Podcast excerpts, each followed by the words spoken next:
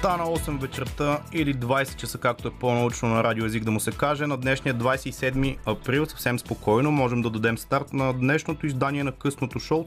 Този ден, в среда, знаете, сме Лачезар Христов. Музиката избира Димитър Новачков. Той е тук при мен в студиото, като казвам при мен, естествено имам предвид от другата страна на стъклото, за да ми помага с пакостите в следващите 3 часа. Беше един доста шантав, интересен ден. Такава беше цялата седмица. Ще си говорим за руски газ, липсата му и така нататък. Ще слушаме много хубава музика. Изобщо ще бъдем заедно до 23. Радио София. Късното шоу с Лъчезар Христов.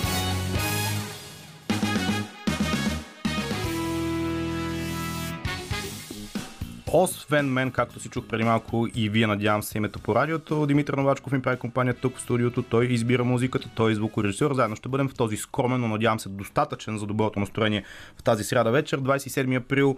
Навън все още е светло, което е индикация, че действително пролета съвсем официално се е настанила. Великден отмина, Христос воскресе за тези от вас, които не сме се чували в ефир а те са предполагам повечето хора така доста празнични. Ние тук в България много обичаме така, като се наредат 3-4 празнични. Ние повечето хора изпадат в някаква летаргия и безвремие като цяло, но ние тук сме съвсем работно настроение днешния 27 април. Сега като казах за добро настроение и м- хубава музика и приятно изкарване, Рага Бон Мен слушахме до преди малко, между другото, като става дума за музика.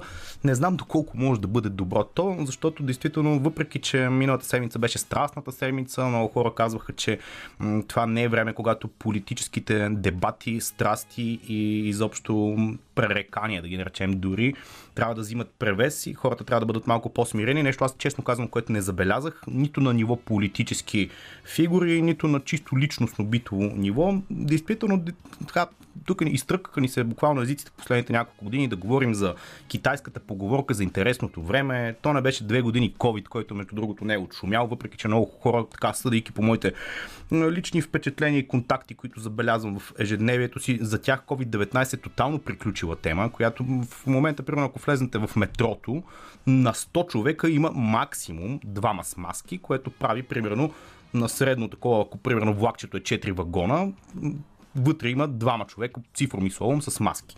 COVID го забравихме. Сега в момента сме на темата война, но и тя всъщност от вчера е малко поизместена така в общото съзнание, защото естествено темата на деня от снощи още на денонощието буквално е темата за руския газ, гъста, и както много хора така станаха специалисти, много рязко се промениха в последните няколко години от медицина, през изобщо каквото беше наболяла тема, те станаха. От вчера всички разбират от газ и конкретно руския поток. Защо Газпром наруши този договор? Изобщо това ще направим като ретроспекция първия част на предаването и се надявам и вие да се включвате, защото предполагам, че повечето хора пряко ги касае тази тема, имайки предвид, че ще се отрази няма спор и на нашия джоб, който и без спирането на руския газ като цяло беше постанял предвид инфлацията, предвид покачването на какви ли не, буквално всички стоки и консумативи в последните няколко месеца, горивото, тока, парното и ако има нещо положително в цялата ситуация,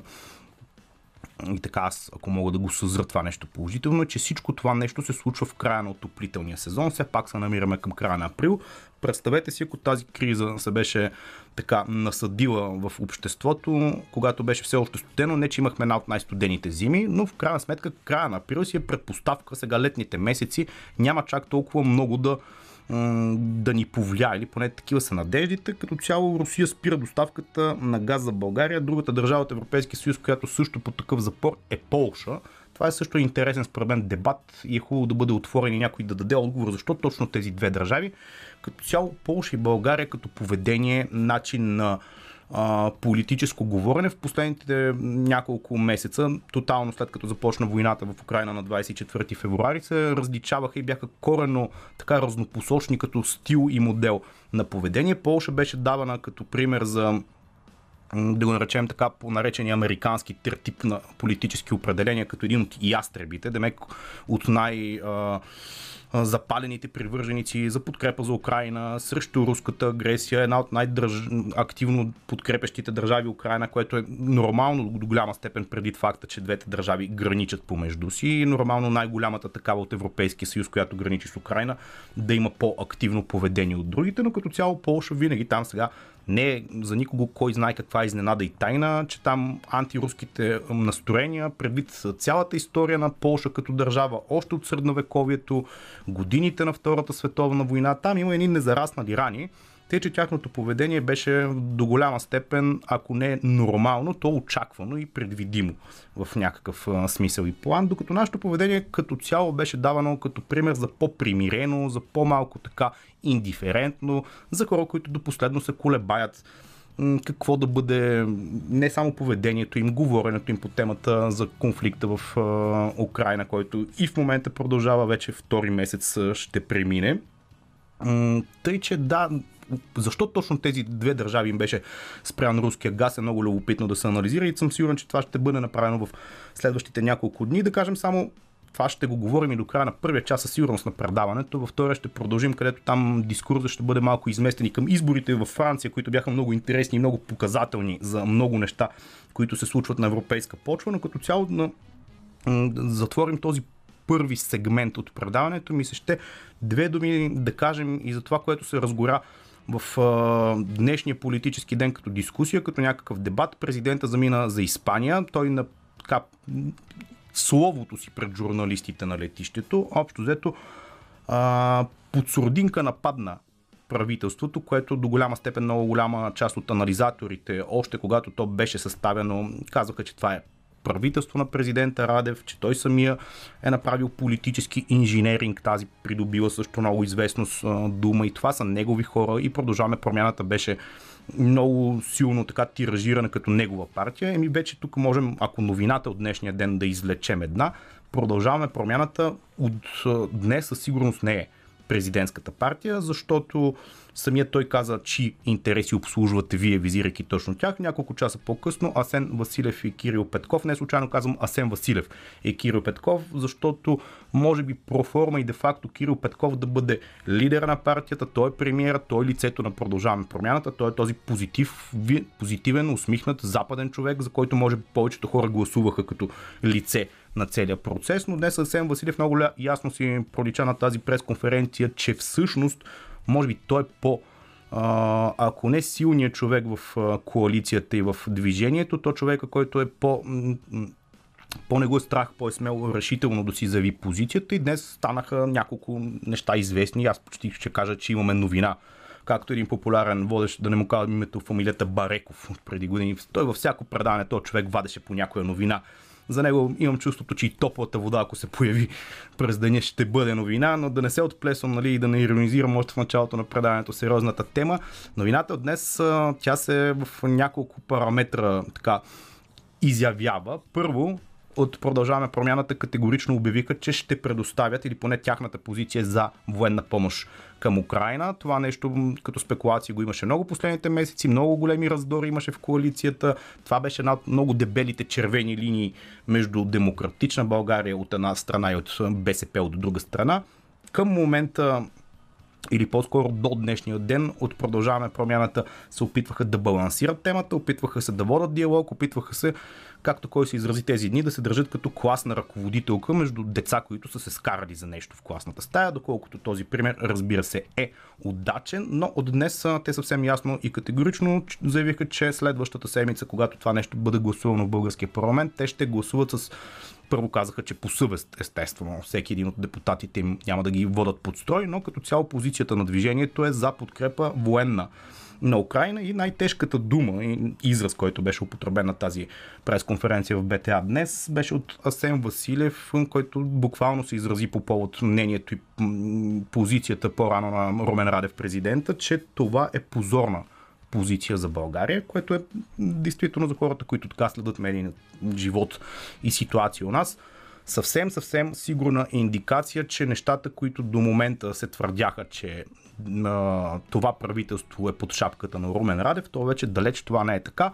По-рано имаше престрелки по уста между госпожа Корнелия Нинова, която е освен всичко министър на економиката, но част от управляващата коалиция, лидер на една от партиите БСП. Разбира се, там отношенията с президента Румен Радев си личеше още от изборите, че са доста генерално развалени. Успяха по някакъв начин тогава да натъманят, да ги наречем, взаимоотношенията, за да бъде създаване на коалицията, но днес всичко така, общо взето положението у нас политически в момента седи под парадигмата всеки срещу всеки. И това всеки срещу всеки докъде ще произведе, предвид продължаващата се още война и как точно ще успеем да се издържаме без гъста на Газпром. Това са теми, които ще засягаме до края на предаването. Пак казвам телефона 02 код за София 9635650.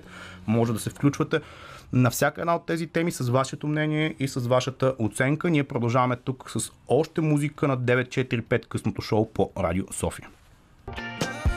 Франк Оушен слушаме тук точно 25 минути след 20 часа. Преди това слушахме чудесната българска банда Inner. Всичко това по избор на Димитър Новачков, с когото ще се потретя, даже не повторя, като Валери Божинов. Той обичаше така едно време да казва пак повтарям, пак повтарям. Е, аз пък ще се потретя. За трети път казвам, че сме този екип заедно до 23 часа. Ще си говорим за интересни теми, ще си говорим за политическата ситуация у нас, между другото, ще си говорим по една също политическа тема, която съвсем разбираемо малко беше така позаметена под килимчето, както се казва, и не беше на дневния ред, въпреки че доста интересна. Става дума за едно такова предложение. В парламента изникна през тези дни легализацията на индустриалния коноп у нас. Една тема, която е важна и не знам защо някои хора, когато сега разбира се на фона на конфликта в Украина и всичко случващо се спирането на гъста, протестите на превозвачите, които и днес блокираха по едно време по средата на деня точно София и доста други места от а, страната. Такъв тип теми като индустриалния коноп изглеждат малко екстравагантно и ако беше по-мирно времето, съм сигурен, че щеше там да се възроди един много така отлежал и култивиран през годините дебат относно това каква е целта, чисто економическите, чисто моралните, да ги наречем, защото много хора обичат да говорят за морал щом стане дума за неща, когато в тях има и термина коноп намесен, но всичко това ще се случи малко по-късно в предаването, именно в след 22 часа. До тогава има доста време да изтече и да си поговорим за действително днешната ситуация, която възникна. Тя всъщност от снощи е валидна. Тогава социалните мрежи главно гръмнаха. Днес сутринта деня ни започна, или поне моя, в 9 часа, когато през конференция на енергийния министр Александър Николов. Така той обясни, че няма повод за паника и може би е хубаво да го повторим, въпреки че това е нещо, което сте го чули неведнъж днес в изказвания и на официалните лица, и по пресконференциите, и надълго и на широко беше м- обяснено на хората и на тази пресконференция, която беше дадена от Кирил Петков и Асен Василев, че в момента България е заредена с газ и има така ресурси за поне още месец и половина. След това бяха дадени на няколко пъти примери как може да се докарва течна газ, дори от Катар, въпреки че там е доста скъпа дестинация, как и новите колектори, които бяха построени с Гърция са вариант. Тоест България в момента има азербайджанския газ, да не забравям също една връзка, която леко скандално днес беше намекнато, че е забавена едва ли не умишлено от бившия шеф на Кевра, който е подписал договорите, но всички тези неща като фактология действително най-вероятно са натежали за вас, но нека да поразсъждаваме.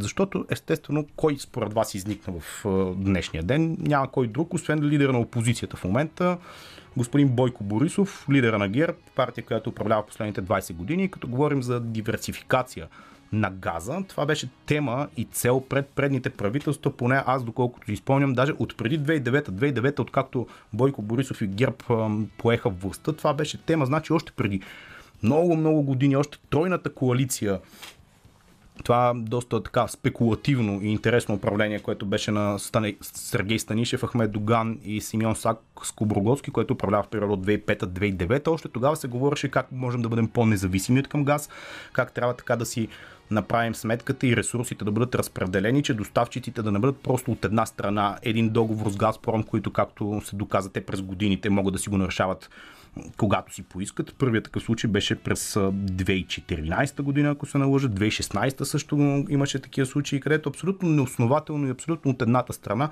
договора, въпреки че е подписан черно на бяло, въпреки че след това много хора могат да излезнат и да обяснят, ами правните европейските норми и закони са такива, че не би трябвало да може едната страна своеволно и по своя така идея, просто хрумнало име и така и го спират, но оказва се, че е възможно. Оказва се, че сега 2022 година, особено в условията на война, не просто е възможно, ами може буквално с едно штракване на пръстите да се случи и ние в момента да се озовем в ситуация, в която действително да не знаем айде знаем за месец и половина напред, но след това да не знаем съвсем със сигурност как можем да се оправим в а, сегашното положение. И тук сега много е важно, това го казах и в началото на предаването, сега поне се намираме в един такъв период, където края на месец април, началото на май идва и летния сезон. Този проблем няма да е толкова наболял, но около до лятото, когато се очаква да проработят първите връзки с Гърция, да видим оттам какъв газ можем да доставяме. Ще бъде много по-сложно положението и за идната зима и естествено тук отваряме скобата, зависи какво правителство ще му така бере срама и страха на цялото това положение и ще така попива до някъде нанесените вече щети, защото сега спекулациите естествено за правителството на Киро Петков и Есен Василев е, че то няма да издържи твърде много най-вероятно до лятото или пък пряко сили до есента, когато са и а, общинските избори, изборите за кметове. Тогава много хора казват, че могат да ги обединят две в едно, но пак много зависи. И предвид и днешния диалог, който проведаха индиректен, разбира се, през медиите с президента Румен Радев, до каква степен те могат да продължат да работят в този формат. Проблемите на коалицията са налични. Дали ще бъде следващия вторник сакралния момент, когато ще се гласува го разпоменатата помощ за военна за Украина от БСП. От друга страна дадаха индикация и те, че не са в блестящи отношения, меко казано с президента, което пък може и да умекоти до някъде тяхната позиция за Украина. Изобщо и последните социологии, които излезнаха, между впрочем, дават до голяма степен пак доста парцелиран парламент, пак не особено голяма разлика, доколкото може да се вярва на съвременната българска социология е от отделна тема на разговор, защото това, което видяхме на изборите през есента, може би помните тогава, продължаваме промяната, бяха давани почти не само като втора, ми даже на моменти като трета политическа партия, на моменти с 5-6% зад ГЕРБ. В крайна сметка видяхме какво се случи на изборите, тогава продължаваме на промяната, победиха съвсем спокойно с поне 3% разлика ГЕРБ. Сега в момента ги дават горе-долу изравнени с лек процент м- преднина за партията ГЕРБ, което сега, нали, пак казвам, социологията е в такова ниво и развитие, че последните 12 години те бяха свикнали в общи линии да дават високи проценти за една и съща партия, знаеме коя е тя и тази любов може да се окаже не чак толкова трудна за прекъсване, тъй че ще видим ако дойдат избори лятото или ще бъдат общи на есента с общинските. Тогава ще безспорно възникне дебата и за София, който и той е много важен и не трябва да бъде пренебрегван. Та, в, в, заключение на това включване мога да кажа единствено следното, че днешния политически ден показа, че нещата в България могат да се минат буквално не просто ден за ден, а час за час и до някъде, въпреки че това е доста дискусионно и те първо ще го анализираме тук с други експерти, от продължаване промяната не може да им се отрече, че преди всички скандали, които им се струпаха на главата, успяха да реагират доста светкавично с днешната пресконференция и нали, има един хубав български роман и филм правен по него. Той се казва Време разделно, където един от основните герои м- казва съждението по средата на романа и по средата на филма съответно, че дошло е време разделно и никой няма да остане по средата и трябва да вземе една позиция от дясно или от ляво, образно казано. Тук политически идеологии не намесвам, но действително може би времето, което се намираме доста разделно и няма как дълго време поне дадена партия, политическа формация, даден политик или друг политически субект да така да шикалкави, да се опитва да играе с двете страни, трябва да се вземе позиция и тук България трябва да вземе позиция чисто на политически елит ниво, а, къде се намираме. Искаме да бъдем от евроатлантическата част на света, било то означавайки това и военна помощ за Украина, или искаме да се скатаваме с идеята да не ни урежат дадени неща, които и без друго, скатавайки се, ни ги урязват. Горе-долу нещата са поставени на тази плоскост. Вие сами също може да го прецените, да просъждавате по тази тема. Ние ще послушаме още малко музика, преди да затворим първия част на късното шоу по Радио София. Радио София. Red Hot Chili Pepper, Black Summer, тук в на Радио София на 945, малко преди 21 часа, когато естествено чуем и новините по Българското национално радио. Още малко ще поизбистрим темите от днешния ден, който и без друго беше натоварен от към политически, не само такива събития, във вътрешно политически план, може би най- м- така сериозното нещо извън чистите трусове, които се случиха по уста премиер-президент, части от а, правителството президент, президент опозиция, опозиция правителството, всички тези линии, колкото и да са сложни така за осмислене. Действително днес имаше доста престрелки, напрежение и меко казане, говорене на, на един такъв език, който не бяхме свикнали в момента, поне последните няколко месеца да се говори между президента, който до онзи ден изглеждаше, че с правителството, макар и така известните противоречия на моменти, които се прокрадваха, че говорят на един език. Та другата тема от днешния ден беше протеста на превозвачите на така големи камиони и превозни средства. Той се проведе в не един и два града в България, включително и в столицата. По средата на деня беше блокиран така наречения триъгълник на властта, този пасаж между президентството и фонтана на свободата и така нататък. Там знаете го, триъгълник, изобщо района на Ларгото, както сме свикнали да го наричаме. Та, исканията на работниците, аз сега няма да ги преразказвам действително в ефире, но факт е, че тази м- м- прослойка на нашето общество така доста отчетливо в последните няколко седмици заявява това не веднъж с протести, въпреки че някои неща им бяха отпуснати, като по-голямата част от интервютата, които аз видях в а, днешния обзор на деня и в по-ранните му часове, беше, че те казват, искаме повишение на заплатите, искаме актуализация на нашия бюджет, говорим с нашите шефове, те ни казват, ами всичко поскъпва, цената на тока поскъпва, цената на горивата поскъпват и предвид това поскъпване, това до някъде изяжда, грубо казано в кавички, нали, а, вашето евентуално планиране увеличението на заплатите.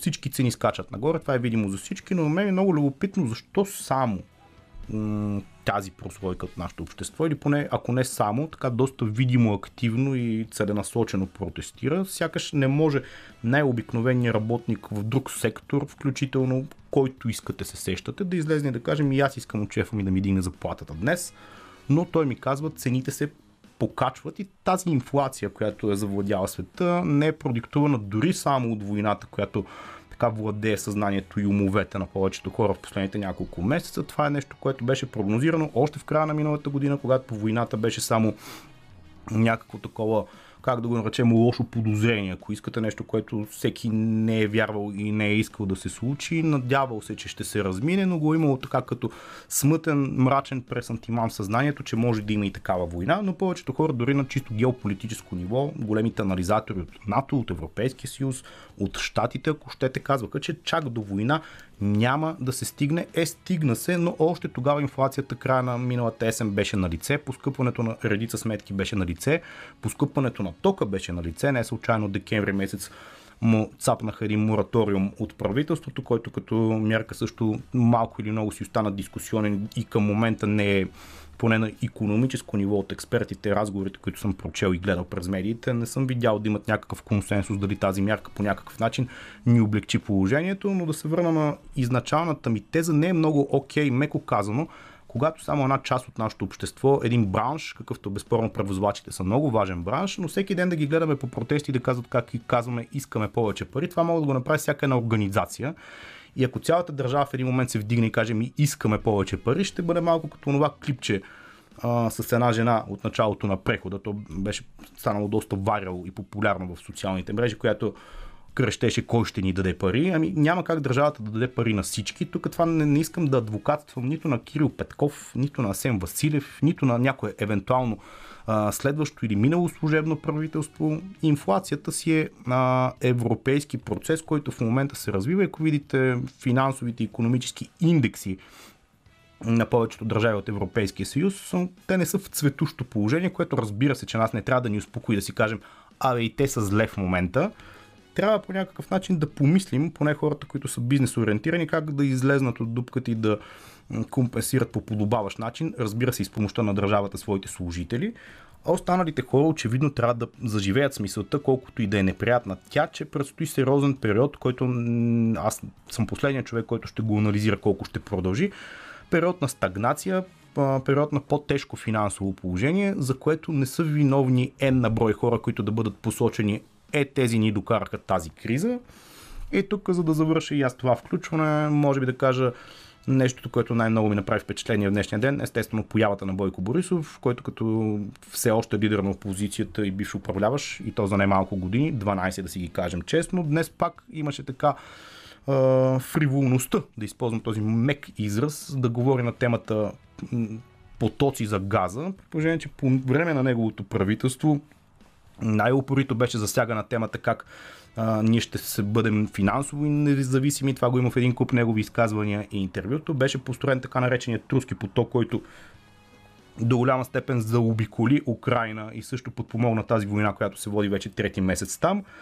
И една тръба, която минава през родна територия, която българския гражданин, потребител, най-обикновения български човек, тя му излезна през джоба, защото 3 милиарда отидаха там, за една тръба на газ, която предоставя газ на Западна Европа, в частност на Сърбия и Унгария по-конкретно, а към нас нищо не идва и тези 3 милиарда, не знам, ако в момента тези превозвачи, да кажем, или айде да не цитирам и фиксирам конкретни имена, хората, които в момента се чудят защо има тежко финансово положението, защо няма пари, защо всичко е поскъпано, пък заплатите им съответно не се дигат, да си зададат въпроса тези 3 милиарда от тази тръба къде са, защо не са при тях, биха ли им подобрили по някакъв начин положението и защо този газ, който ни го спряха от Газпром в момента си отива необезпокоявано към Сърбия и, и Унгария, а към нас нищо не идва при положение, че се тупахме в градите, как сме го построили със собствени средства. Е, да, това наистина направихме го със собствени средства. Това са вашите средства, да знаете. Само ви го казвам.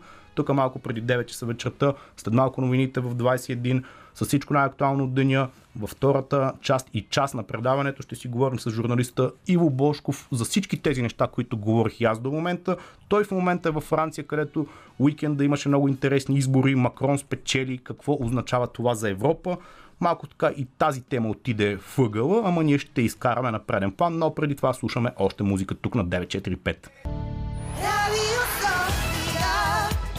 Веднага след като чухме новините по Българското национално радио в 21 часа, които традиционно бяха малко по-дълги, няма как да бъде по-различно, защото те са малко или много обозорни и хващат голяма част от и без друго напрегнатия политически ден. Ние ще продължим темата само след малко с разговор с журналиста Иво Бошков, който директно от Франция ще ни разкаже за изборите там, за родните политически премежди от деня и за изобщо всичко, което ни обхваща, а музикално продължаваме с Green Day.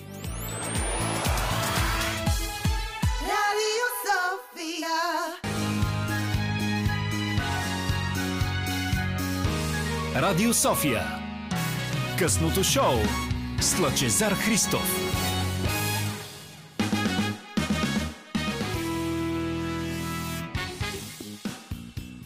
17 минути точно изминават след 21 часа, след като чухме новините по Българското национално радио. Във Франция един час след нас, т.е. към 8.17 там. Защо го казвам не случайно? Защото ще направим една директна връзка в момента във Франция. Там е българския журналист Иво Бошков, обществен съветник, обществена фигура, като цяло доста активен гражданин. Не веднъж сме си говорили а, тук в нашия ефир и сега ще се опитаме да направим един такъв малко по-късен джем сешън вечерен, да си поговорим за политическите събития по света и у нас, но да започнем най-вече от а, а, Франция. Там имаше избори през уикенда, които малко поучумяха и вече чак толкова не се говори за тях у нас поне, въпреки че доста ги следяхме така през уикенда. Той ги видя в първо лице, както се казва, съвсем директно на терен. Здравейте! Изобщо как мина уикенда, доста натоварен политически в Франция? Привет отново и на вашите зрители. Така, радвам се, че отново се чуваме. Ами във Франция, общо взето, изборите бяха сравнително така ясни предварително, въпреки че за първ път имаше до голяма степен напрежение, защото в крайна сметка много по-близки бяха резултатите, отколкото в предишните такива сблъсъци, в които крайната десница се явявала на втори тур. Това е още в, с Жак Ширак за първ път, след това с Макрон предишните 2017 дни избори. И общо взето така, може би този по-близък резултат, който видяхме 60 на 40 близо, а, всъщност беше и причината президента, преизбрания Макрон, в речта, след като победи, всъщност да каже, че ам, сериозни проблеми седят пред държавата и че той осъзнава до каква степен много хора са гласували за него без да одобряват или без да го подкрепят от сърце, което беше факт, действително. И, и всъщност, наистина това предстои да видим по какъв начин ще се изрази в политики, защото доколкото си спомняме и нашите зрители вероятно си спомнят, т.е. зрители, слушатели, слушатели по-скоро, по-скоро да. именно да, а, в предишни такива а, напрежения, които има във Франция, примерно с жълтите жилетки, и случи един така много интересен процес, в който а, реално а, президентът слезе до а, нивото на избирателя. Тоест, а, Направиха се във всяка една от общините, в, така образно казвам, общините в Франция, срещи с всички местни общности. Което може би е едно от, така, едно от, един от отговорите, защо след като цяла Франция беше на протест срещу политиката на Макрон и жълтите жилети, които бяха на улицата и масивно бяха подкрепени от, от французите, се оказа всъщност, че в крайна сметка той е преизбран. Точно защото а, той слезе на улицата. А, и съответно започна, не буквално слезе на улицата, но слезе сред хората. Това е нещо, което в момента отново така се а, обвинява, не че обвинява, но по-скоро се, се казва като, като критика главно към президента, че отново с оглед на, и на след кризата от COVID и сега новата криза, която е с войната в, в Украина, отново хората страдат, т.е. има социални неравенства, които се изострят и отново има нужда политиците да слезат между хората, т.е. да усетят реалните проблеми на, на, на, на обикновения французин. И това е нещо, което предстои да се направи. Първият път беше успешно като упражнение, ако така може да си изразим. А, сега обаче е още по-важно, защото а, Макрон това му е последен мандат защото, както знаем, в така устойчивите демокрации няма вечно царуване на политика. Във Франция, където президента има почти всичката власт, има само възможност 10 години да управлява максимум. Това е. А, нали, това много добре се сещаме защо го казвам. Да, да. С оглед на другите държави, където управляващият е вечен и несменяем и съответно самозабравящ се.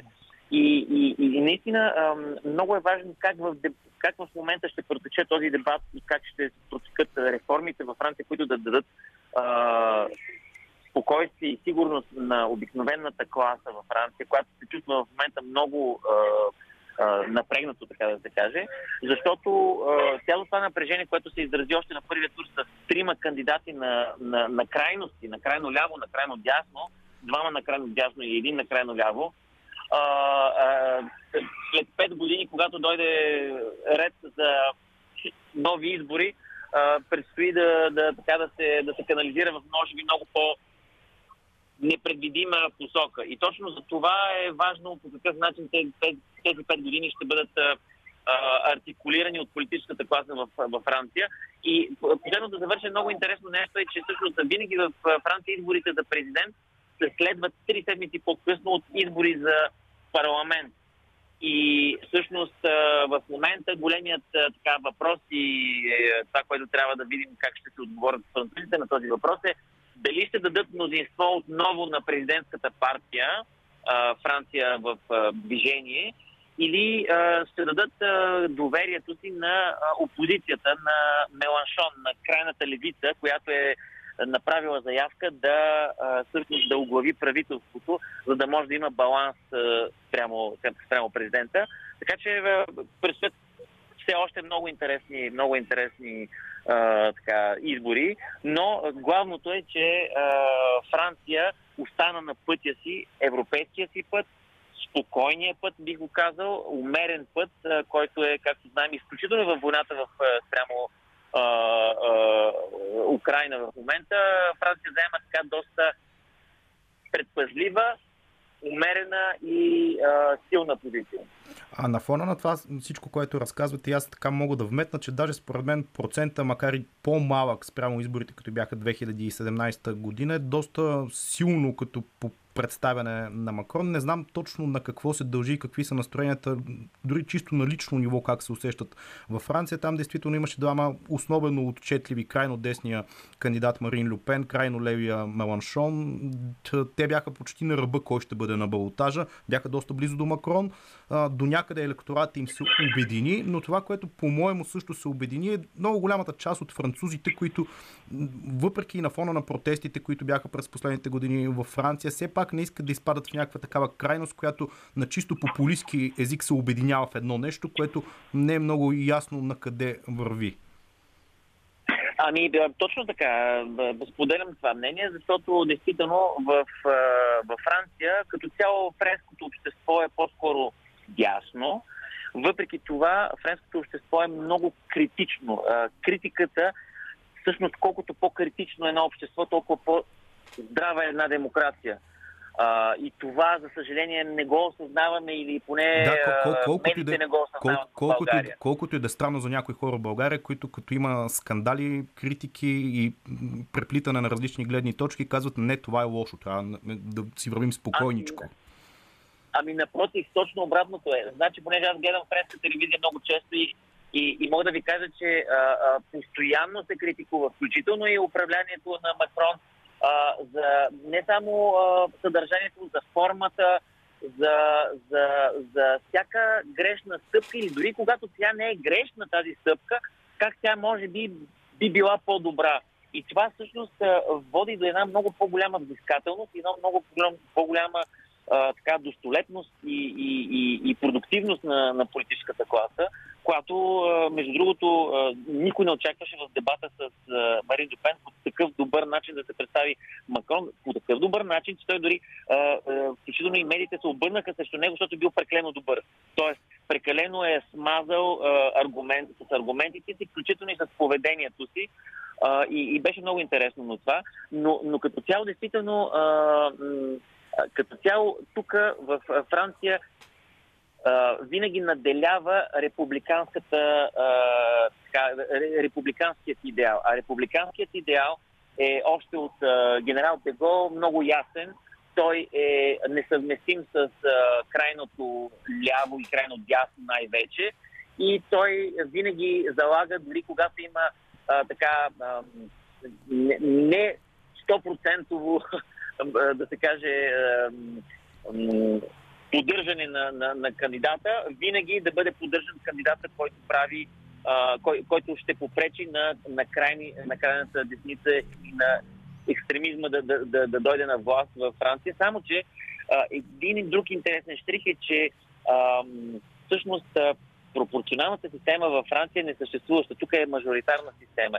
И точно тази мажоритарна система, която води до това един да спечели и в парламента да има мнозинство и много практически несъществуващо присъствие на по-малки малцинства, води днес до един дебат, който вече е започнат. Дали да не си сменят избирателната система за парламентарните избори и да започнат да веждат един вид по-голям пропорционализъм. Защото а, всъщност това води до напрежение. Когато имаш неизразени малцинства в едно общество, а, рано или късно, когато те не намират а, политическо представителство в институциите, тези малцинства набъбват, а тези малцинства не говорим за етнически, а говорим за, а, за, за течения, за, за социални течения включително. И рано или късно тези малцинства набъбват до степен, в който може да застрашат и а, установения ред. Както, както да. това се случи, защото действително а, излизането от, а, от а, така,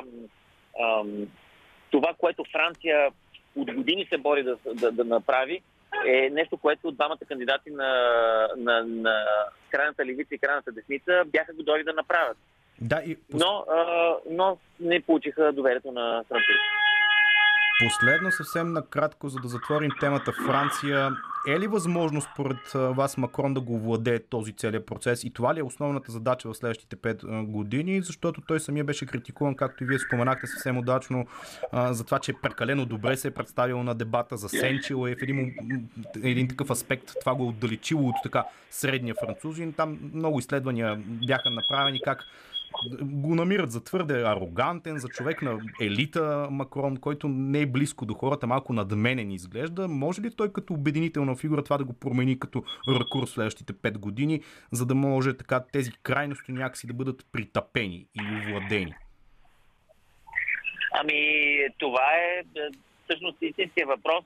Аз така пак споделих в началото, че съдейки по начина по който той в предишния си мандат слезе до всяко село, отиде и разговаря с местните представители, общински съветници, кметове, областни управители, изключително и граждани, мисля, че процеса, който ще се случи, е, ще бъде успешен. Аз поне се надявам, защото ако не бъде успешен, това наистина ще доведе след 5 години до една а, изключително така а, тревожна вълна, която може да промени курса на, на развитие на както Франция, така и на целия европейски континент, защото, а, защото а, наистина опитите, които се бяха направили, които се, правих, се правиха в последните избори на, на другите кандидати, ако се реализират поне на този етап, особено когато сме в период на война, мисля, че а, ще доведат до дестабилизация. А, убеден съм обаче, че а, точно това, за което казахме, голямата взискателност, голямото изискване от страна на медии, на, на, на граждани, на, на политически партии, включително от, от опозиция, не само, но и от но и тези, които са близко до, до, до, Макрон, ще а, всъщност а, произведе това, което се очаква от всяка една демокрация, а т.е. разговор и взаимно решаване на а, проблемите, които стоят пред, пред всички, а, които са във Франция. Да. Защото само взаимният разговор с а, взаимно уважение, независимо от... И това беше много така хубаво казано, включително и в в победоносната нощ и реч на, на Макрон, включително и тези, които не са съгласни с него, днес вече трябва да разговарят заедно, за да могат да, да намерят съвместно решения за да се преодолеят кризите, които са пред нас. И те са, между другото, както пред французите, така и пред българите. Да, Знаем и, то, точно, и, от, и от днес. Точно така, понеже споменахте и войната в Украина, българската позиция, реакциите и във Франция. Ще продължим темата след малко музика, за да довършим този разговор с Иво Бошков. 94,5 Радио София. Гласът на столицата. Ед Ширан е това, което слушате тук на 945 в ефира на Радио София. В късното шоу 20 минути остава до 22 часа, поне тук за България, но с Иво Бошков, който е във Франция, което означава, че са час преди нас. Ще си поговорим още малко за политиката. Поговорихме доста за изборите във Франция, тяхното отражение изобщо на цялостната европейска визия в контекста на Европейския съюз и санкциите, ако искате, които бяха наложени в последните два месеца доста на Русия случващото се в България, как го проследявате от там. Последният ден днес беше доста натоварен от към събития и може би новината на деня. Всъщност, де-факто е тази пресконференция, която а, основната част от управляващите партия Продължаваме промяната дадаха и те вече категорично след два месеца глоблъсканици решиха, че другата седмица в Народното събрание ще бъде гласувано даването на военна помощ на Украина. Съвсем категорично днес заявено и то с доста остър тон. Една такава лека престрелка се породи между управляващите и президента Румен Радев. Ами, а, успях, разбира се, да проследето. Чуваме в момента съм в, в Париж, близо до Айфовата, пардон, до Триумфалната арка. Чухме Но, и сирените, да. Полиция, и именно полицията в момента тук ни, ни прекъсва. Но а, проследих, разбира се, през конференцията.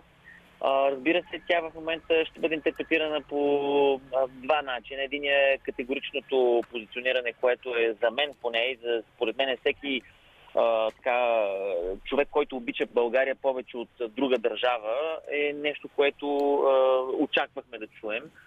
А, защото а, в крайна сметка, ако трезво започнем да говорим за това по какъв начин се защитаваме националния интерес, това минава задължително през скъсване с всичките така недомлъвки и опити на, на управляващите да се танцува с а, руската а, страна и руските интереси в, а, в България.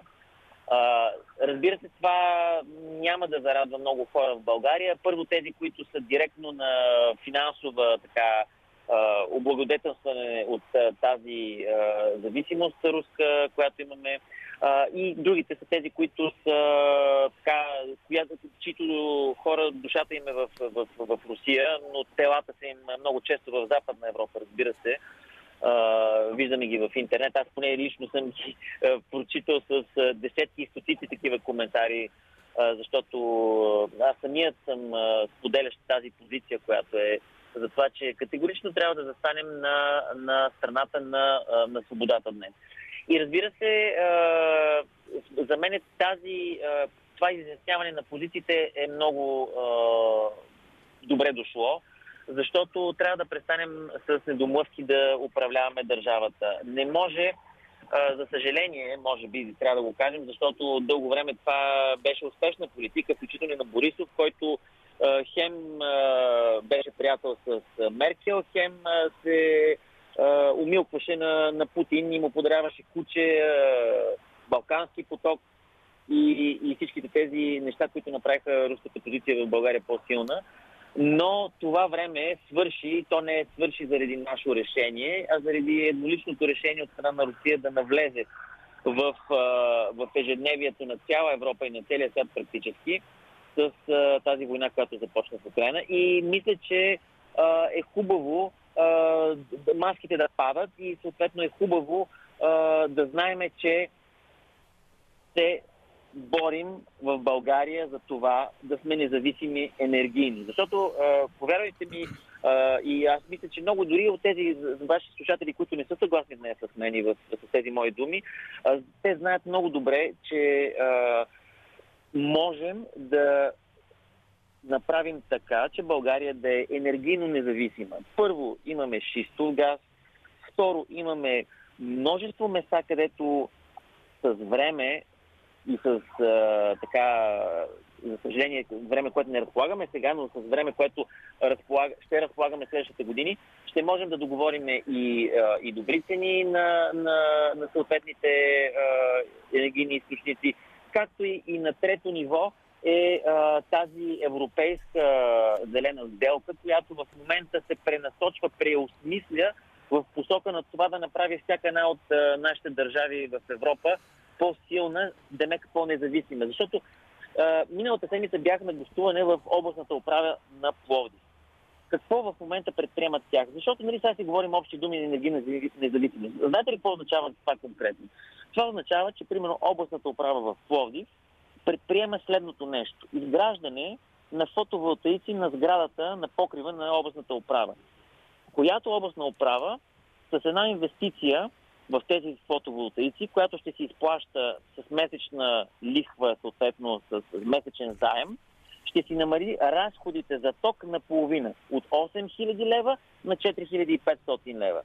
И като се изплати заема за, този, за тези фотоволтаици горе на покрива, ще бъде още по-намалена на две тази сметка за тока на областната управа на Пловдив, която, нека да го напомним, плаща всички български граждани, защото това са държавни обществени пари. Да. Така че а, това минава през, през ето такъв тип а, конкретни действия, които да направят всяка една, а, всяко едно звено, и то, е, а, то не е само едно, то не може да бъде сведено до, до, до едно решение, до един типаж на енергийно независимост и на, на въвеждане на такива решения, но те са множество сложни и множество различни а, мерки, които те първа ще трябва умно да мислим и да, да, да, да налагаме, така че, а, така че да ставаме независими.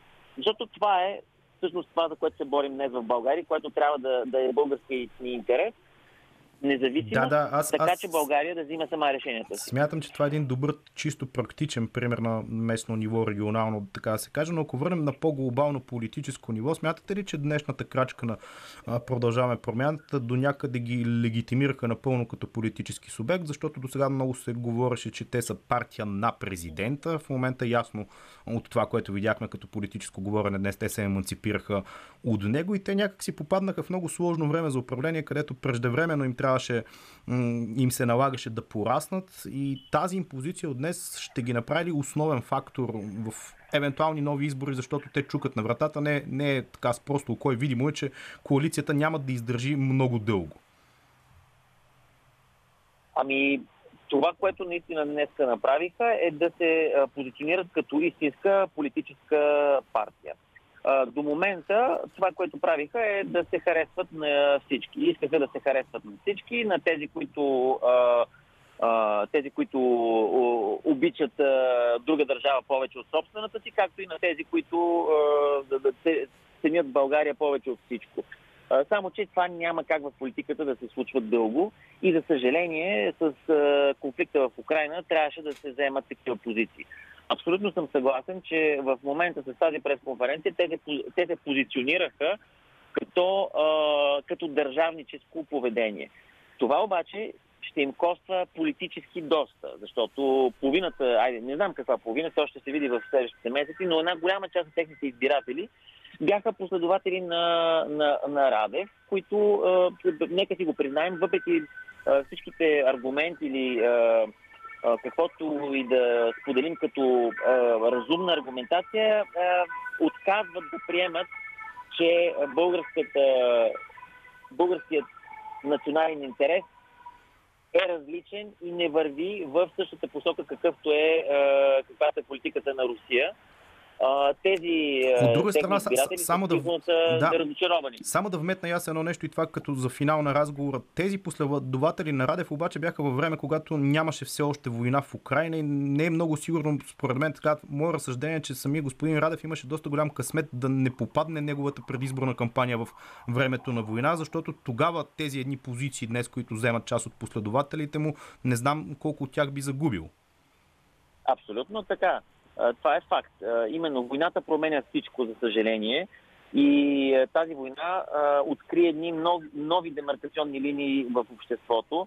За съжаление, пак го казвам, защото пред нас в България ние искахме и пред нас предстоеше да не направим така, че да има справедливост в държавата, да не се краде, а не да се занимаваме с това а, наистина кой, кой поддържа една е- една кръвожадна политика, която в момента се изразява в Украина.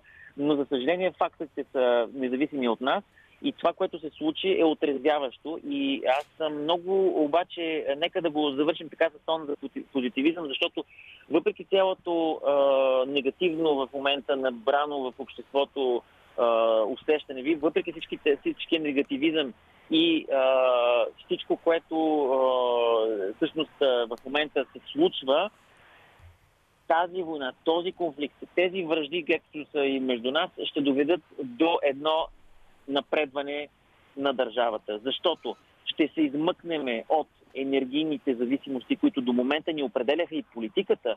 Нека си спомним как с едно повишаване на тока преди време се сваляха правителства, каквото е и може би една от целите днес на спирането на гъста, но това нещо не трябва повече да бъде. Не може енергийно някой да диктува дневния ред в България, чрез, а, чрез а, енергийната си зависимост, която имаме.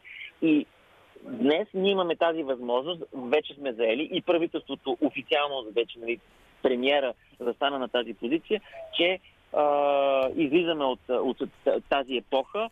Колкото по-бързо излезем, толкова по-независими ще сме и толкова повече по-бързо ще можем да започнем да решаваме пък и проблемите, които в крайна сметка нас ни касаят. Това са а, здравеопазването, как да е по-добро, как да не се краде и да имаме повече пътища и инфраструктура в общините и така нататък. Нали? Ежедневието ни. Но а, това е положителното за мен от всичко това, защото, както се казва, време е разделно, но време, което ще ни направи да отидем напред. Ами да, и аз споменах време разделно тази българска книга и филм. А, благодаря за това включване разговор, който със сигурност с Сило Бошков търпи развитие и продължение. Чухте го директно от Франция за изборите там, геополитическата обстановка и нещата, които се случват и на местния политически терен. Продължаваме с още малко музика, след което са новините по Българското национално радио в 22 часа.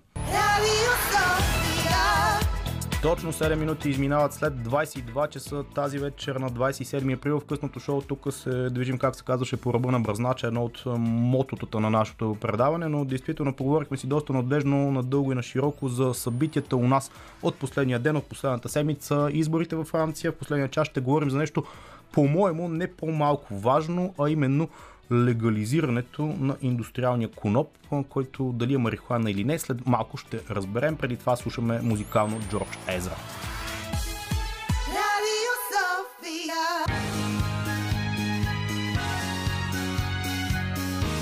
Радио София. Късното шоу с Лъчезар Христов.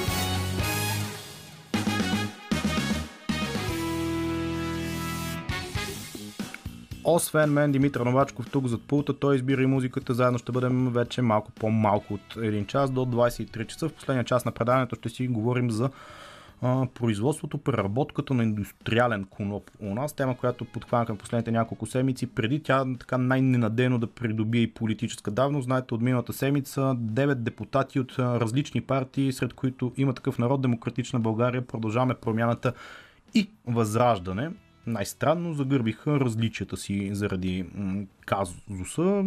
Много странна формация, действително, но беше внесено като законопроект производителите на растението да не бягат в Румъния, както се случваше в последните няколко години, заради включването му в списъка на наркотични вещества, а да бъде по някакъв начин започната темата за легализирането повтарям, тук не става въпрос за употреба към момента, за производство и преработка на тази на индустриалния коноп. По тази тема Елена Пъневска, тема, която подхвана още преди, както казах, да бъде така политически станала актуална. Продължаваме сега с чисто така политически нюанс. Тя се срещна и разговаря с депутата от продължавам, не продължаваме промяната от има такъв народ, Пламен Абровски, по темата. Нека да чуем първата част от разговора, който предстои в следващите минути до края на предаването. Скъпи слушатели, може би сте наясно, ако пък ли не, защото не е нужно да следите изцяло всяко нещо, което аз създавам в ефира на Радио София. А, говоря за, за канабиса от известно време с различни представители, с хора от а, бизнеса, с хора, които медицински са използвали това растение по един или друг начин, защото е важно и вярвам в това, че тази тема не трябва да бъде табу и когато кажем думата канабис или думата марихуана, никой в днешно днешно време не трябва да поставя етикети, а да сме наясно с това какво всъщност съдържа в себе си това растение, какви възможности дава не само на човек, когато реши да се лекува чрез него, но и на една държава чрез бизнес. По стечение на обстоятелствата, случайно или не, аз не вярвам в случайностите, явно може би така е предрешила съдбата. В момента, в който аз тръгнах да се занимавам с темата, за първ път, скъпи слушатели, това наистина е много голяма стъпка, вярвам, за България, тъй като знаете как е настроено нашето население и начина по който гледа към това растение.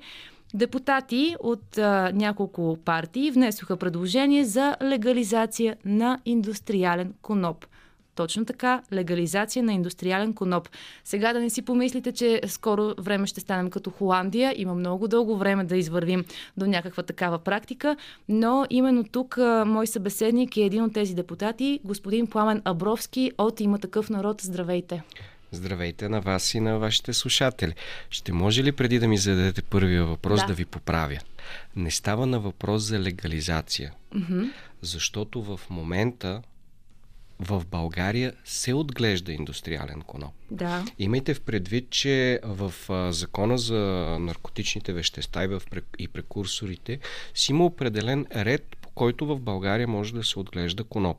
Говориме за онзи коноп, който е под 0,2% THC, който не съдържа в себе си или ако съдържа са в пренебрежимо малки количества наркотични, наркотични свойства. Тук говорим само за индустриалния коноп.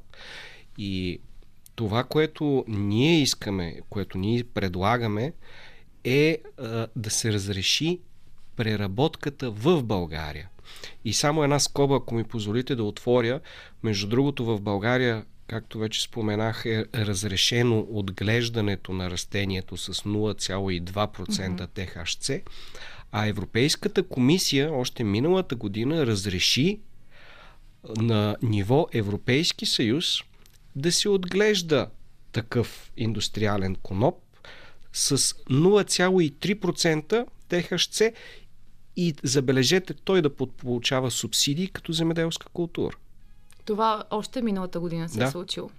Добре, вие правилно ме поправихте, защото не случайно с а, моите събеседници, с които разисквахме темата за медицинското правожение, за бизнес идеята, те няколко пъти а, заговориха за тази небивалица, че можеш да отглеждаш едно растение, но не можеш буквално да го докоснеш, да го отрежеш, да го преработиш. В момента, в който ти тръгнеш нещо такова да правиш, всъщност ти вече се водиш един престъпник. Независимо, че ти а, не отглеждаш растение, което е запушене, защото вие правилно отбелязахте, че това растение е индустриалния В България, коноп. пак ще го повторя, да. защото е много важно. В България коноп за пушене не е разрешен, да. няма да се разрешава или поне в скоро време няма да, да се разрешава. А, говориме само за онзи коноп, който се използва за индустриални цели. Заедно с вас в този законопроект а, са и депутати от Демократична България, Продължаваме промяната и Възраждане. Може би да започнем от там, по-скоро от чисто ваш личен опит и желание и идея, как вие решихте да се включите? Вие имате 17 години юридически опит с експертиза в земеделското право, европейските процедури и политики. Общо взето наистина звучите като точният човек за такъв тип законопроект. Ами аз цял живот съм се занимавал с а, земеделие.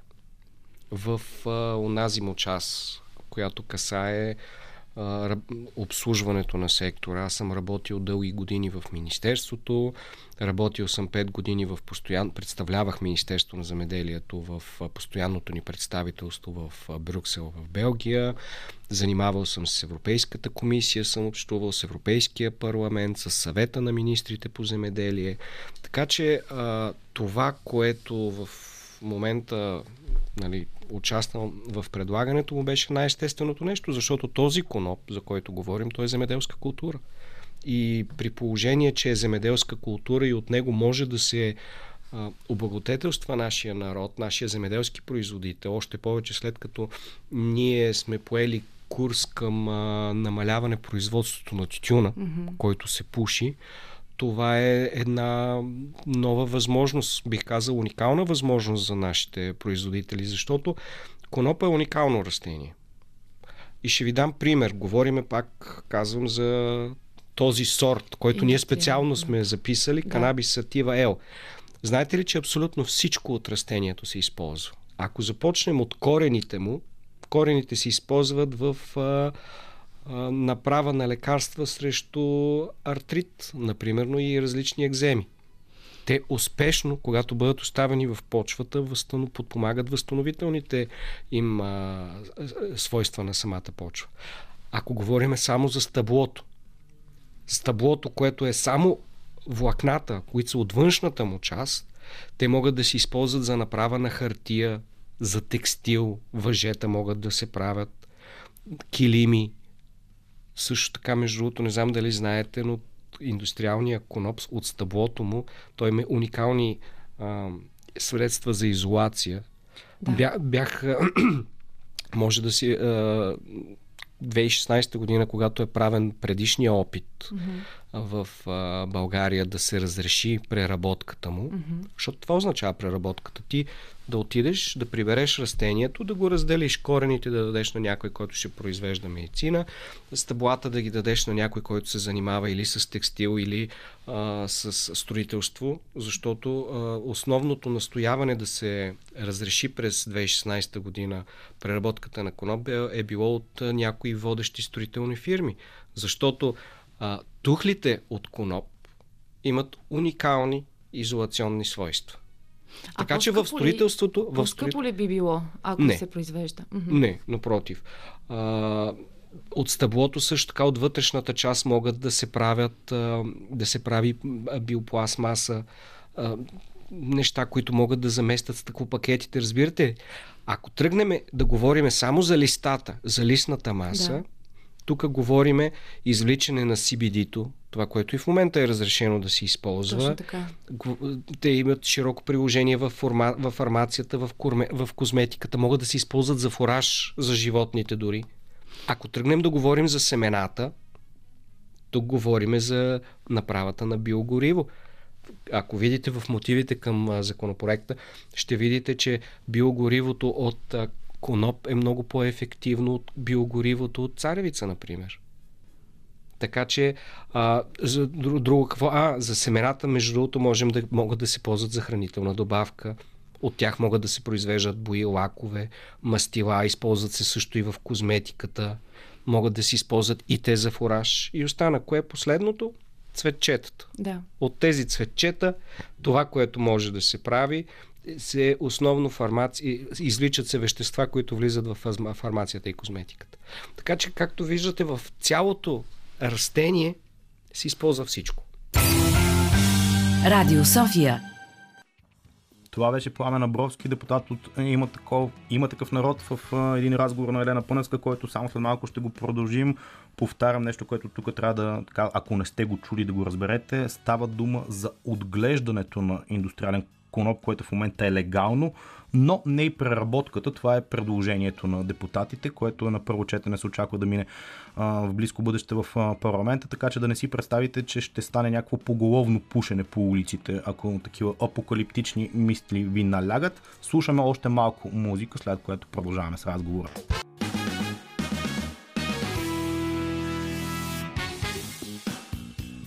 След като послушахме музика, което е съвсем нормално и приятно за този късен вече час, трябва да продължим темата за индустриалния коноп. В, този, в това изменение за законопроект на депутатите е посочено, че страната ни е била водещ производител на коноп през 19 и 20 века. В средата на миналото столетие то е забранено и включено в списъка на наркотичните вещества. Днес България е една от доста малкото страни в Европейския съюз, в които преработката на растението и производството му е така ограничено силно, меко казано. Елена Пъневска продължава темата. Можем ли да си поговорим за това, ето причината, може би заради която наистина е крайно време това да се разреши този проблем с закона, е, че част от производителите всъщност изтеглиха своя бизнес къде? В Румъния. И всъщност парите... В Румъния, в Германия, да. в Македония. В Македония, точно да. така. Можем ли да говорим за за цифри. Не, не толкова строго, но горе-долу. А, как... Няма да се ангажирам с цифри. Да. Защото когато кажеш една цифра, нали, след това трябва да я защитаваш, ако кажеш по-малко, повече. А, има предварителни данни. Да. И те показват, че тук говорим за бизнес, който е от стотици милиони на година. Само това ще кажа като цифра, защото това също показваха всичките публикации, които аз съм изчела, но нямаше как да съм абсолютно сигурна. Затова исках да го обсъдим с вас все пак това проучване, което сте направили предварително. Бизнес ами, плана, какво показва? друго. Сега ще ви да. дам и друг пример. Значи в България взимаме конопа, аз съм да кажем земеделски производител. Насявам го, прибирам го и се оказвам с едно цяло растение. Което цяло растение аз трябва да продам. Mm-hmm. Само, че понеже в България нямам право да го разделя пратка листа, пратка корени, пратка цветчета, пратка листа, да. влакна, стъбло. Аз трябва да го дам на някой на фабриката да го продам цяло. Да. Тоест, това намаля от добавената стоеност, която намаля от цената. Защото някой друг трябва да го направи. Защото в България а, имаме склонността да сме повече католици от папата. Нали, колкото и клиширано да звучи това. Но повечето политици на времето са си притеснявали и поради тази причина са ощетили българския земеделски производител. Добре казвате повечето политици на времето. А сега какви са настроенията сред вашите колеги? Ето виждаме, че тук всъщност участват депутати от няколко партии. Доколкото аз знам, единствената защото аз разговарях с всички полит... Аз съм председател на комисията по земеделие. Тя е водеща комисия, ще бъде по отношение на закона. И това, което срещнах, нали, не точно твърд отказ, но нежелание и незаинтересованост беше от Българската социалистическа партия. Доколкото, Само тях? Да, доколкото аз съм запознат, ГЕРБ, СДС, те като опозиция няма как да се присъединят, но доколкото аз неформално разбирам, те няма да пречат. Mm-hmm. Същото, доколкото аз разбрах. Имайте в предвид, че това са неформални разговори. Да. Доколкото аз разбирам, същото въжи и за ДПС. Mm-hmm. Те няма да пречат, защото те, между другото, са доста бизнес ориентирани. Те, и те имат нужда да сменят а, традиционния тютюн на голяма част от техните гласоподаватели с нещо доста по-атрактивно. И останалите политически партии, както виждате, са се подписали на законопроекта. Законопроектът е съвсем кратичък. Той казва така. Разрешава се засяването, отглеждането и преработката на индустриален коноп от рода канабис сатива L да. с съдържание на THC до 0,2%. Точка. Реда и начина се определят с наредба на министра на земеделието. Тоест, законодателя, защото ние трябва да можем да правим разграничения, законодателя да. казва вече, разрешавам преработката. Да. Конкретният ред, по който ще се случва тази преработка, вече самата изпълнителна власт ще го направи, защото тя ще го контролира. Mm-hmm. Тук вече ще бъде ролята на министъра на земеделието да се бере а, различните институции, тук говориме митници, говориме Министерство на вътрешните работи, говориме на подопечните на министра на земеделието, службата, изпълнителна агенция по а, сортоизпитване, апробация и семеконтрол, защото те контролират сортовия състав. Говорим, ако искате Държавен фонд земеделие, ако ще има подпомагане. Нали? Защото, както казах, възможностите са безкрайни Точно с това така. растение. Нали? А, а имайте в преди, че още не съм започнал да говоря за а, чисто екологичното е свойство на това растение, за абсорбирането на въглероден диоксид, за извличането на вредни вещества от почвата. Имайте в предвид, че не случайно на времето това растение е било отглеждано. В България. Да, Чисто да, исторически. Да, Ние сме били, а, между другото, когато а, разговарях с а, някои депутати, няма да споменавам имена, те ми казваха, а, господин Абровски, аз си спомням на времето, дядо ми отглеждаше такова нещо на село и правеше въжета. И ние знаеме, че това нещо изключ... нали, може да подпомогне българската економика. Така че за мен лично, ако не знам, някой не реши, че не желая България да има такъв тип индустрия, а не защо някой ще върви срещу интереса на държавата, аз не мога да кажа, защото пак, нали, пак правя разграничението. Има разлика между индустриалния коноп и този, който е с наркотиците. Това са две коренно различни неща. Може би трябваше да се говори малко повече преди да внесем законопроекта, за да е ясно на всички, но мен ми прави приятно впечатление и отношението на другите а, медии mm-hmm. към, а, към темата, защото те бяха на ръба да видят, тестваха да видят дали ще се произведе скандал. Когато не видяха, че няма скандал, започнаха да изследват и да виждат. Аз виждам, че има доста положително отношение в самите медии в България. Самия факт, че слушате това интервю тук в ефира на Радио София на 945 по Българското национално радио е, че има позитивна промяна от отношението на медиите и някакви теми, които са били черни табута преди време в момента да можем да си ги говорим в ефир. Тук даже с моя звукорежисьор Димитър Новачков си споделяхме някакви лични истории по темата, но няма да ви ги разказвам. Те не са свързани с индустриалния коноп. Спокойно нямаме по някоя нива закътана в провинцията с него. Други бяха историите. Те също не са за споделяне. Затова ще ви споделя още малко музика преди да чуем и финалната част на този разговор.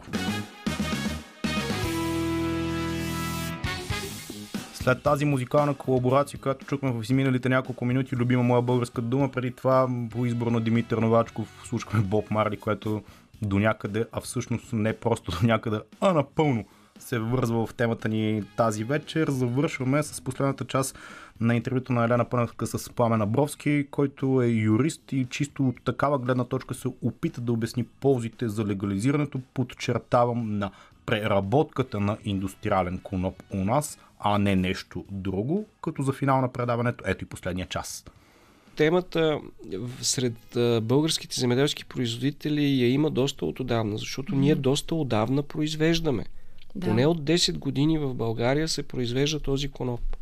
И българските производители и българската економика се лишават от възможността да добавят стойност към Точно това така. производство.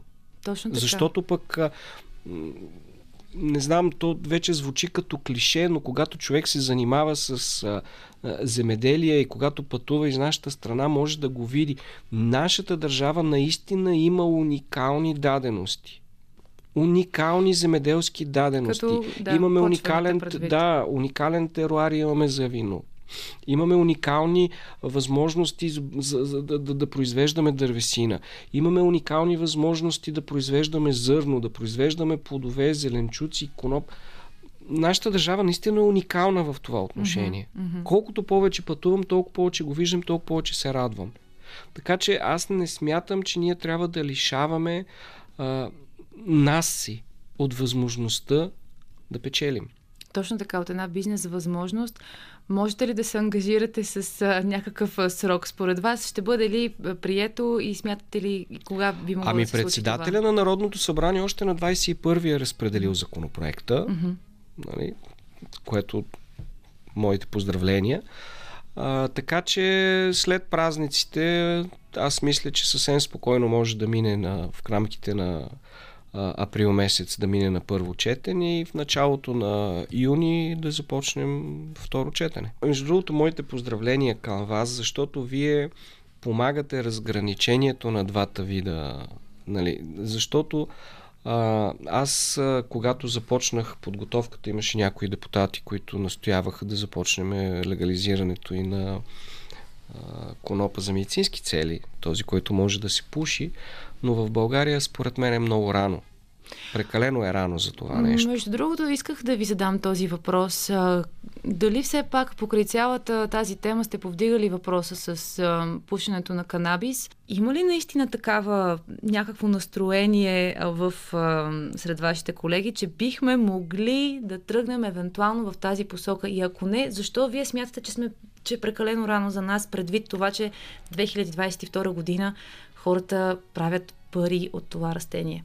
Много е спорно, много е спорно отношението към него. Не мога да се ангажирам с лично мнение. Mm-hmm. Лично аз а, не съм опитвал.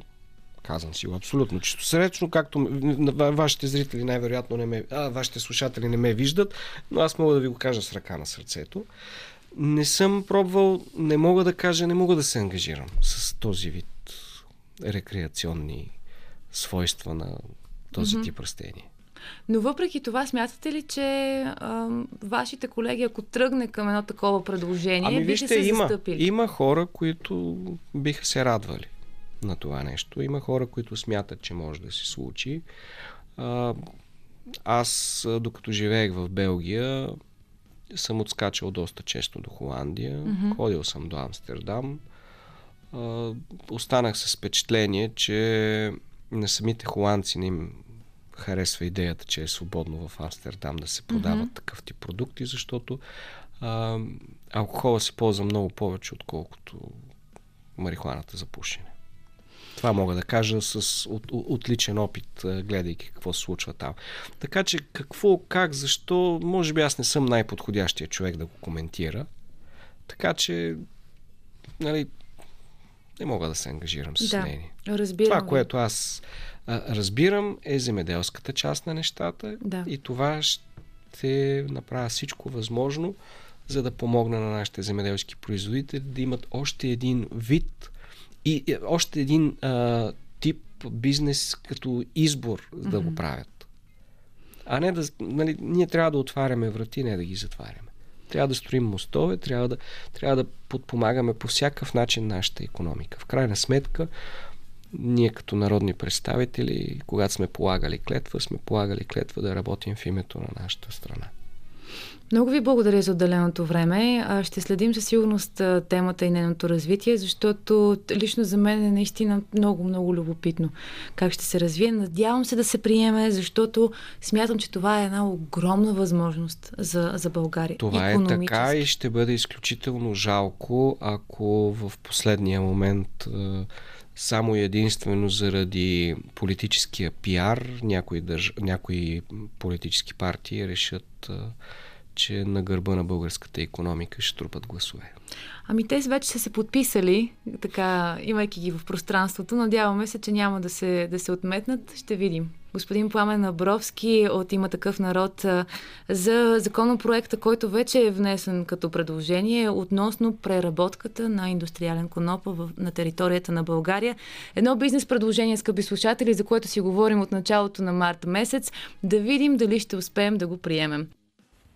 Това беше станалата вече редовна рубрика на Елена Пъневска. Тя представи своя събеседник, така че няма да го повтарям и аз, въпреки че имам известно мнение относно този въпрос, който беше разискан в последните няколко минути, защо е чак толкова а, голяма тема табу да се говори за легализирането на марихуаната за медицински цели, което нещо беше в щатите, в няколко щата, мисля, ако не ме лъжа паметта в изминалата една година легализирано. То не е случайно Илон Мъск купи Twitter оня ден, но както и да е. Тази тема е табу у нас, защото у нас не е табу някой да се напие като кирка на 5-6 ръки и да набие жена си тази вечер, например. Но е много табу да дръпне някое джойнче, нещо, което може в определени и то не е малко случаи, съвсем медицински доказано, да облегчава много тежки болести, но аз сега няма да се изказвам като последна инстанция. Тази тема ще продължим в много насоки и направления. Те първа в предаването. Освен да ви пожелая лека и спокойна вечер, друго не се сещам какво да направя. Димитър Новачков подпомагаше много стабилно. Във форма беше мите тази вечер, трябва да ти го отбележа. Във форма беше много добра. Помагаше ми тук с пакостите 11 часа чука на вратата, така че останете с програмата на Радио София или пък сряда, както знаете, е малкия петък, позабавлявайте се някъде навън. Топличко е, вече всичко е отворено. Пожеланията са за лека и приятна вечер с програмата на Радио София. Радио София.